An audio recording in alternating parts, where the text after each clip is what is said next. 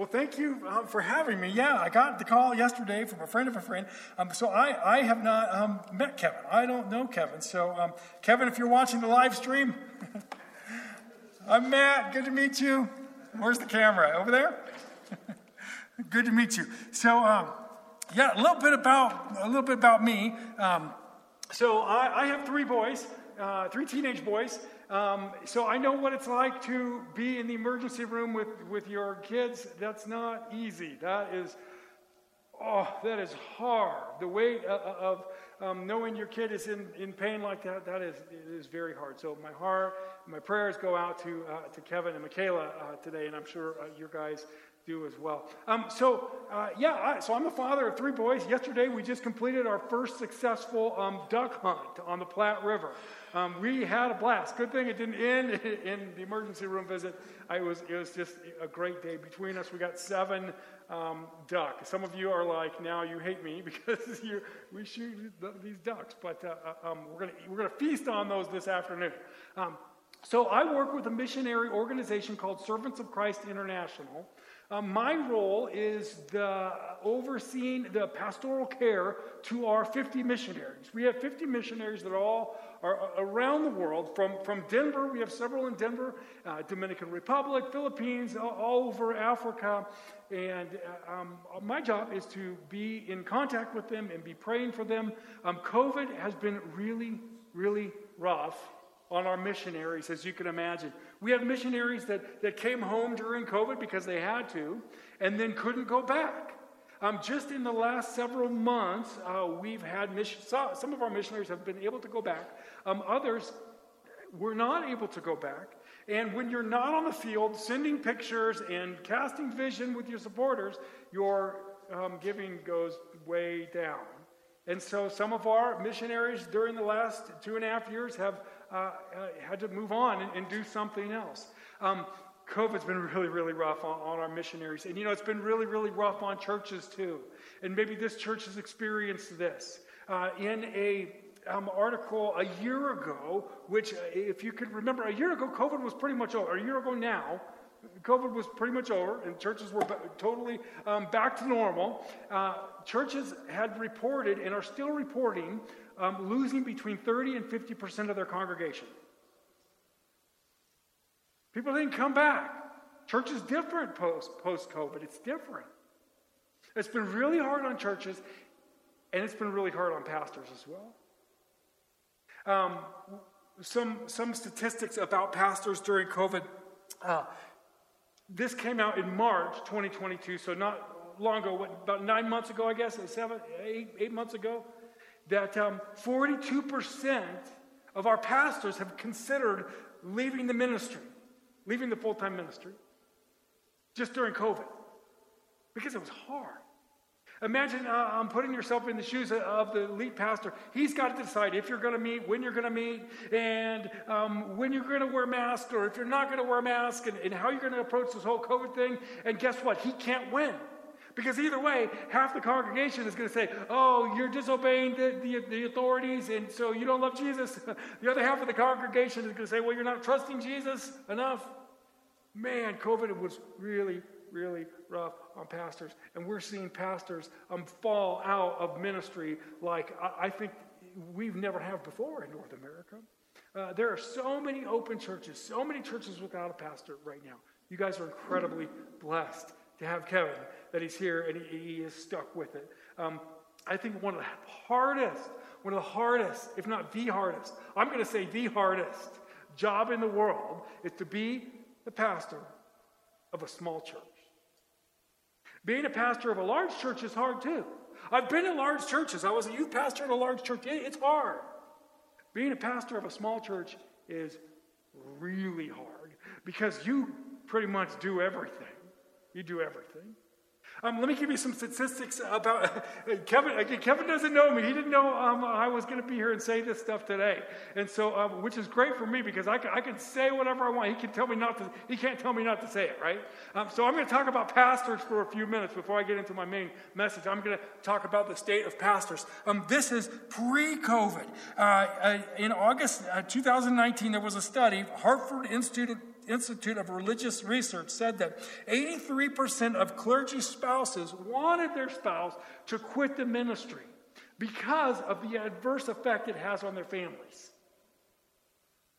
83% spouses say, hey, you got to get out. This is hurting our family. Um, Duke Divinity School of Clergy Health, they did an initiative in, in 2013, and this is what they um, said. They said depression rates in clergy are double the national average. So, the average person and how they experience depression, well, um, more likely, twice as likely, a pastor is going to struggle from depression. That, that, that is a sobering statistic. Um, 2002, uh, this is you know 18 years before COVID. Um, Protestant clergy have the highest overall work related stress and next to the lowest personal resources to cope with the occupational stress. This comes from the Journal of Pastoral Care and Counseling. Um, so, so you get that? They have a huge amount of stress, but the least amount of personal resources to help with that stress. So uh, let me give you an example. Um, when somebody who uh, um, uh, you know, has a job where they're overseeing, um, you know, 30 or, 4 or 50 people, right? It's probably somebody who's a CEO of an organization that gets paid probably um, three, four, five, six times uh, the amount that a, a, lead pastor in a small church makes, and he could pay to have somebody mow his lawn, right? Or he can um, pay for the kind of counseling that he needs, or the kind of stress relief that comes when you can afford a boat or, a, or a vacation, right?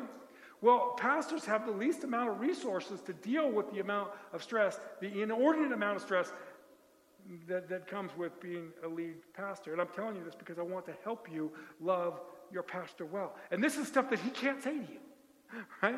Pastor Kevin can't say this stuff to you, but I, but I can.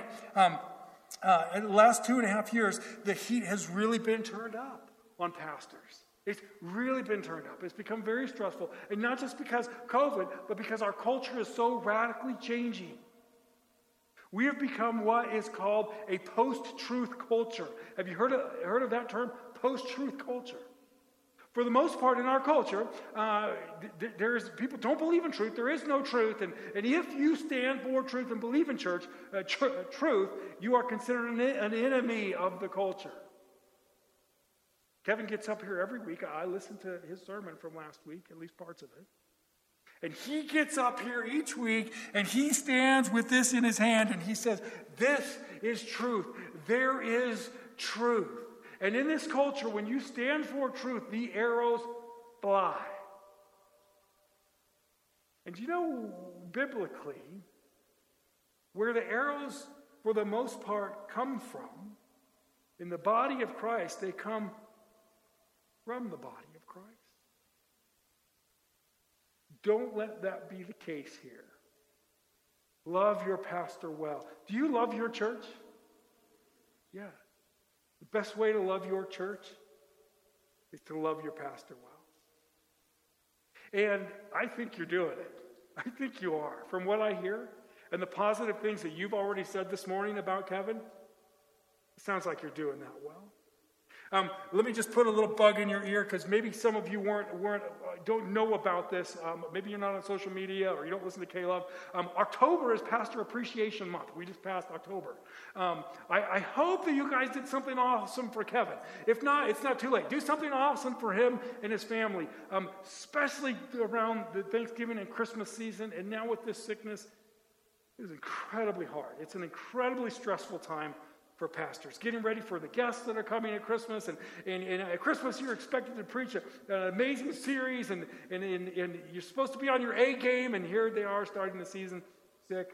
Pray for Kevin, pray for his family, love him well. Um, before I get into my next part of my message, can, can we just have a special prayer for Kevin and his family right now? Um, let me do that. Father, you are good, and you are in control. Father, I feel the love for Kevin and his family in this place. Father, I pray that that would continue on. God, we pray for healing for this family. God, we pray that as this uh, Christmas season is approaching, God, that, that your special grace would be on this family and that you would bring healing. And you would give him the energy that he needs. Give him the, the, the resources to deal with the stress that comes from being the lead pastor at a church. Father, bring healing. God, may they know your peace and presence, even in that hospital room right now. May they know your peace, your presence, and your healing. In Jesus' name, amen. One more thing, one more thing. There's a book. It's called, um, oh, I have it written down. There's a book. It's about pastors. It's called um, um, Pastors Are People Too. Okay, write this down. It, it, pastors are people too. Uh, last name Dodson, the author Dodson, D O D S O N. Pastors are people too. I think it's like 15 bucks on Amazon. Usually I bring some and I can give them to the congregation, but I didn't have much notice to get some and bring them to, to give away to you. But um, get this book. Pastors are people too. It'll tell you all about um, pastors and how they think and, in, in, the, in the struggles that they go through. Love your church, love Kevin. Read this book over the next few weeks or the, or the next month. Pastor, pastors are people too. Author Dodson. Um, if you need that again after the service, let me know and I can give you the information on that. Okay, good. Um, 28,835 days. 28,835 days. Any random guess about how, how many years that is? 28,800, without doing the math, 28,835 days. How many years? 79 years. That's the average lifespan for somebody in North America, 79 years. Um, 28,835 days. Does that sound like a lot?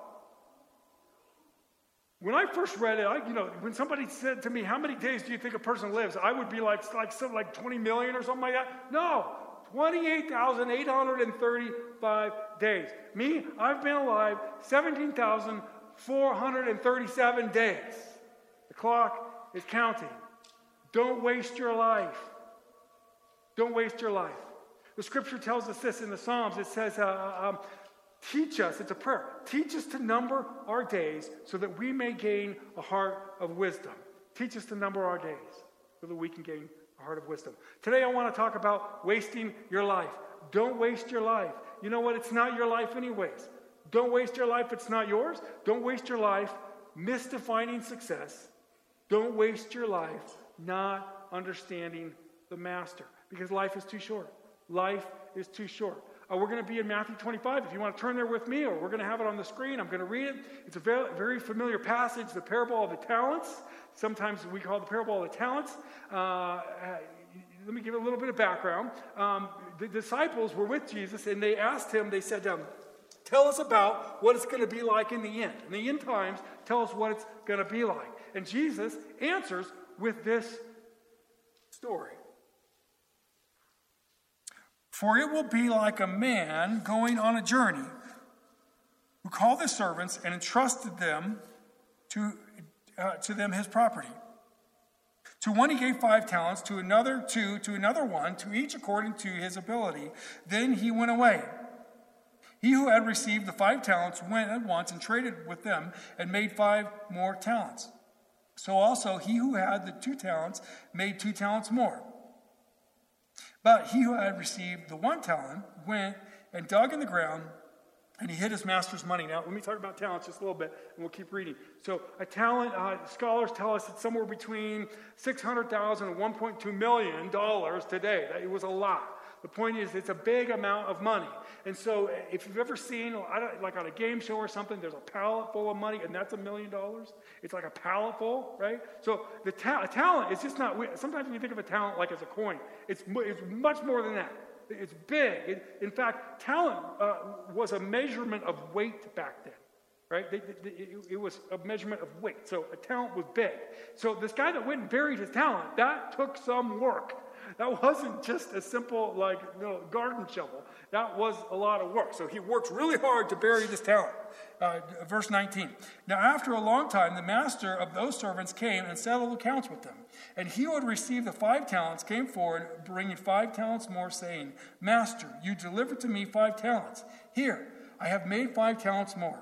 His master said to him, Well done, good and faithful servant. You have been faithful over a little, I will set you over much. Enter into the joy of your master. And he also, who had the two talents, came forward, saying, Master, you delivered to me two talents. I have made uh, two talents more. His master said to him, Well done, good and faithful servant. You have been faithful over a little, I will set you over much. Enter into the joy of your master. Let me ask the question right there. What do we know of the master so far? We know he seems to be a generous man, right? We know he seems to be a man that gives opportunity. He seems to be kind because he's giving these uh, workers, these servants, opportunity. So far, it seems like he's a good man.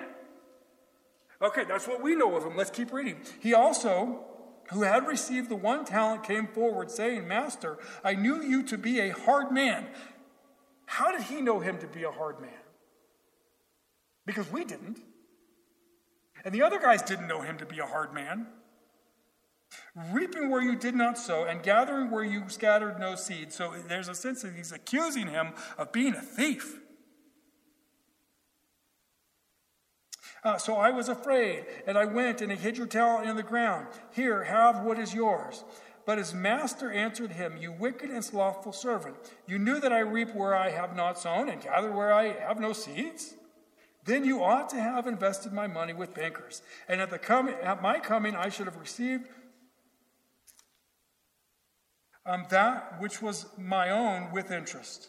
So take the talent from him and give it to him who has ten talents, for to everyone who has more, more will be given, and he will have an abundance. But from the one who has not, even what he has will be taken away and cast, and cast the worthless servant into utter darkness in the place that will, there will be weeping and gnashing of teeth. This is a place of deep regret.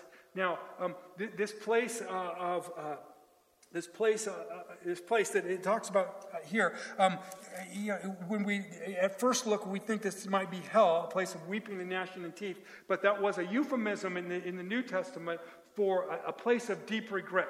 Okay, there is hell. I, I don't think that this verse is talking about hell. I think it's talking about a place of deep a, deep, a, a place of just deep regret, deep regret. So this servant is cast into a place of, of deep, deep regret because he wasted his life. Don't waste your life. It is not your life. In Psalms chapter 50, verse 12, the word is mine and everything, the world is mine and everything in it. That's God speaking. In 1 Corinthians 6, we learn that um, th- uh, this life is not even our own. It's not our own. The master is coming for his 28,835 days. He's coming. Don't waste your life. Anybody ever borrow something and then you have to return it broken? Or lend something out and then it comes back broken? What a terrible feeling, right? About a year and a half ago, my boys and I and my wife, we were in Virginia, and I was at a friend's house. He's got a big property, he's got this boat, and he stayed with us there for a few days, and then he had to go back to work, and he was going to leave us to stay at this vacation home for a week. And as he was leaving, he said, Here's the keys to the boat. And it's this very, very nice boat, worth more than I could make in a year, this boat. And I, I know boats. I grew up with boats. And we, at one time in my life, I had a boat. And so he said, here's, here's the keys to the boat. And we were so excited. Um, we went out on the boat, and uh, my son, my 12 year old son, was um, uh, uh, wakeboarding behind the boat. And, and, and, we're just going along. He's wakeboarding. And all of a sudden, the boat just stops, like dead in the water, stops. And my heart stopped at the same time, along with my wife. And so um, we struggled to know what to do. Um, it wouldn't start. Um, what ended up happening is, is we, we had ran it aground on this uh, sandbar that, that it wasn't marked. I had no idea the sandbar was there. It was on the, uh, this river that was, uh, goes into the Chesapeake Bay, and so um, it was subject to the tides, but it was in the river part that was also su- subject to the tides. And, anyways, we all got out and we pushed it off the uh, sandbar, and I was so scared that I had just ruined my friend's boat. But it, it, no, there was no problem. We didn't break it. I, he never found out. So hopefully he's not watching. Never found out what happened. Nothing broke. But um, there's that sinking feeling when you break something that's not yours. Your life is not yours. Don't waste your 28,835 days because the master, he will return and we're going to be held accountable for the, those days. Um, don't waste your life thinking that it's your life. It is not your life. Don't waste your life thinking it's your life. Don't waste your life misdefining success. It's the master who defines success. It's not us, it's his life. He defines success. Uh, all my boys, they, they played t-ball when they were little. And my uh, second son, he was four years old, and he was on this team of uh, four four-year-olds. And uh, w- the way they would um, do this league is you would show up an hour early and practice, and then the game was the second hour. And so the first, the very first game, they had only practiced together an hour. You ever been to a t-ball game with four-year-olds? It, it's, it's fun. So the first kid gets up to bat. And the tee's on the ball, and he swings, and he, and he hits, hits the ball, and he goes running to third base. and the mom's chasing him, grabs him, get back here, try again, uh, go to first base. And so he went to first base. The next kid gets up, hits the ball, and he runs to first base and just keeps on going, keeps on going. And the mom is chasing him. It was awesome. Next kid gets up, hits the ball, and it just goes, it kind of rolls towards the pitcher. The kid drops the bat, and he goes after the ball. And everybody on the field, including, including the kid who hit the ball, go after the ball, and they're like wrestling and fighting over the ball. Wrong game. they were trying to play more like football. It's funny when we talk about kids who don't really understand success when it comes to T ball. It's funny, it's cute. But it's not funny and it's not cute when an adult doesn't know what success is like. It's not funny when an adult is living their life and doesn't understand the purpose of what we were created for.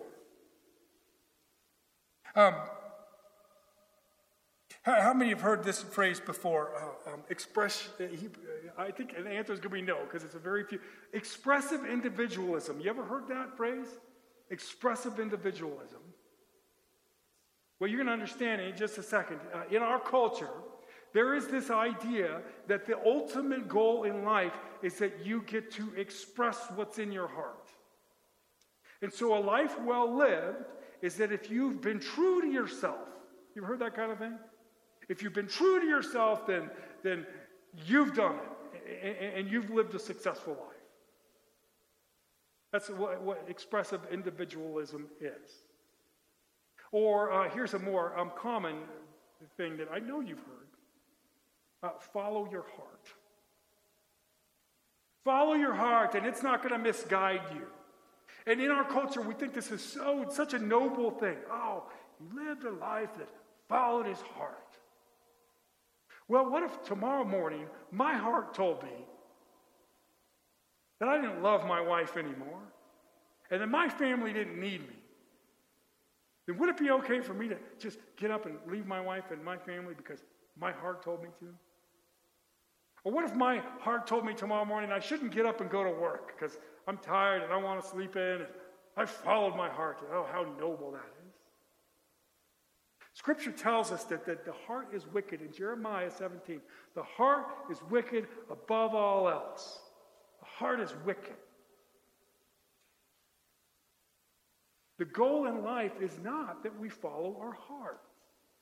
Sounds so noble in our culture, but it's not. Um, success is not following our heart. In fact, we uh, see what success is like in Scripture. In Isaiah, God is speaking and he says, I created you for my glory. He created the world for his glory.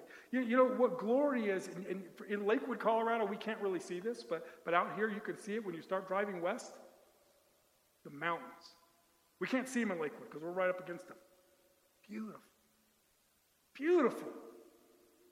Um, glory is, is when you look at those mountains and you just don't have words, you just have this feeling that, wow, you just don't have words. That's glory. That's glory. What Scripture tells us is that our role is to give glory to God, meaning we are to go, isn't He awesome? Look how great He is. Isn't He beautiful? That's our role, is to give him glory. Not to make ourselves look great, but to make him look great. A few weeks ago, we all put away our lawnmowers and we got out our snow blowers, right? Now, uh, if we got um, six inches of snow tonight and we got out our lawnmowers, our lawnmowers are probably going to be broken. They're not going to do a good job of blowing the snow because that's not what they were created for. Our snowblower is going to be happy and going to have joy when it gets to work and blow the snow because that's what it was created for. When we live out what we were created for, joy follows and good things follow. Don't waste your life not knowing the definition of success. The definition of success is Did I give him glory? Did I make God look awesome? Our purpose with our 28,835 days is to make him look awesome. Don't waste your life. It's not your life. Don't waste your life not knowing success. And don't waste your life not knowing the master. See, as we pointed out earlier, the one servant with the one talent, he didn't know the master. He had it wrong in his head. And he was held accountable for not knowing the master. The other guys, they seemed to know the master. This guy didn't know the master. And he's held accountable. Don't waste your life not knowing the master. In verse 24, he says, I knew you to be a hard man. But that's not what we, knew him to be. Um, we were given, uh, he's somehow given a false lens of the master. You know what I mean? Lens, like glasses. He, what he saw through when he saw the master, it was false. I find it no coincidence.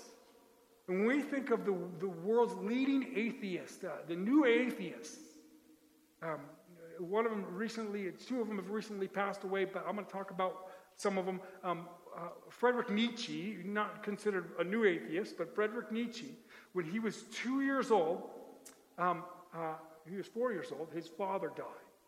Right? Um, he is the one that wrote the book, God is Dead. I find it no coincidence that the, the leading atheists, every one of them, have some sort of father trauma. The lens that they were given to see Father, the, the, the name Father, is, is very distorted and broken. Christopher Hitchens, maybe you've heard that name. He grew up in the orphanages of, of Great Britain.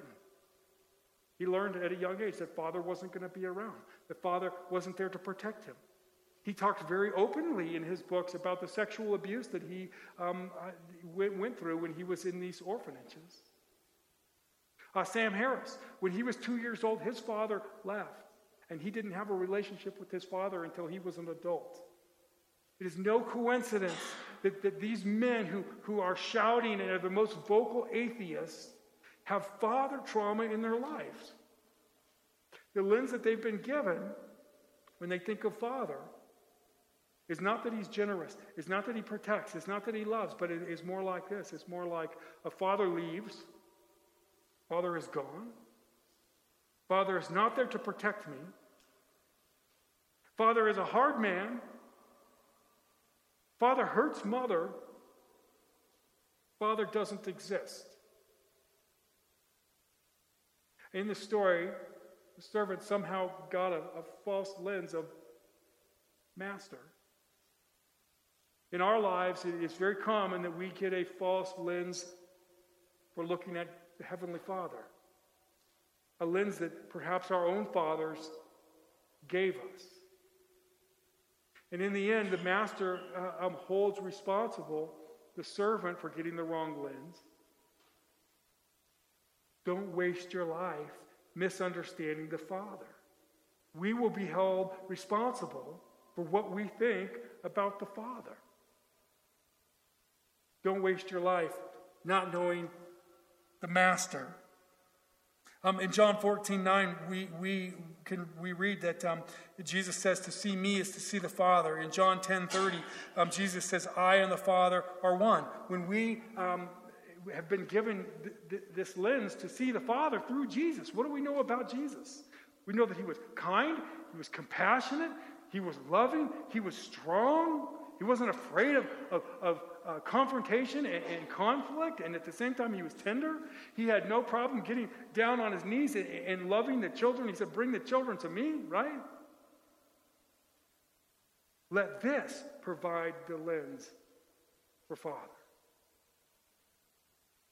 Let Jesus reshape your lens when it comes to the word Father. And for those of you in the room that are fathers, that are dads, you have about 6,600 days until your kid turns 18 for you to shape his lens, her lens, of how they see Father. That's a huge task. 6,600 days we have. Uh, one of my sons, I'm on the negative. He, he graduated in, in, in June, but he's still, still with me. But uh, man, the weight of being a father. Um, Jesus was kind, he was compassionate, he was generous. Don't waste your 28,835 days, it's not yours. Know what success is, is like and how it's defined, and know the master. Don't waste your life. Don't waste your life. Um, Perhaps uh, you're, you're, here today, you are here today. If you're here today, uh, you have more days. That's the good news. You have more days. And our Father in heaven is good and kind and compassionate and loving and forgiving.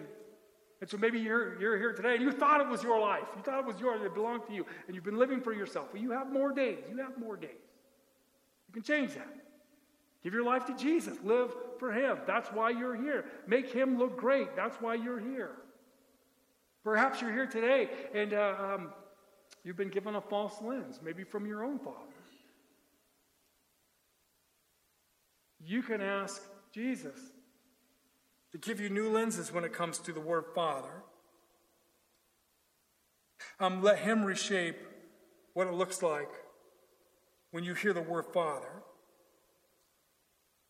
Um, Ephesians 2, we read that it is by grace that we are saved and that even our faith is a gift from God the Father. This is a loving Father who would send his Son to die on the cross for us. It should have been us. We're the ones that offended God so greatly. Our sin, it should have been us. But out of love, Jesus, representing the Father, stretched out his arms and showed us how much he loves us. A good father is willing to die, willing to sacrifice for his children. Let Jesus reshape um, your vision for Father. On the cross, we learned that um, the Father is love. We learned about um, grace. In the resurrection, we learned about his power. Don't waste your 28,835 days. Let's pray. Father, you are good. You are a good Father. And Father, I can admit that, sometimes um, I have a, a, lens when I hear the word Father. It's not perfect. None of us has a perfect lens. We would ask that you would reshape our lens. Jesus, we, um, we want our lives to define success the way that you define success. We don't want our lives to be wasted. Show us what it looks like to not waste our lives and, and, to make you look great and to give you glory. And Father, we pray that you would continue to be with us this morning as we close this service. And we uh, again pray for Kevin and his family. And God, that we would hear stories of healing this week, stories of miracles. And God, encourage Kevin and his family as, as uh, he leads this church, your church. In Jesus' name, amen.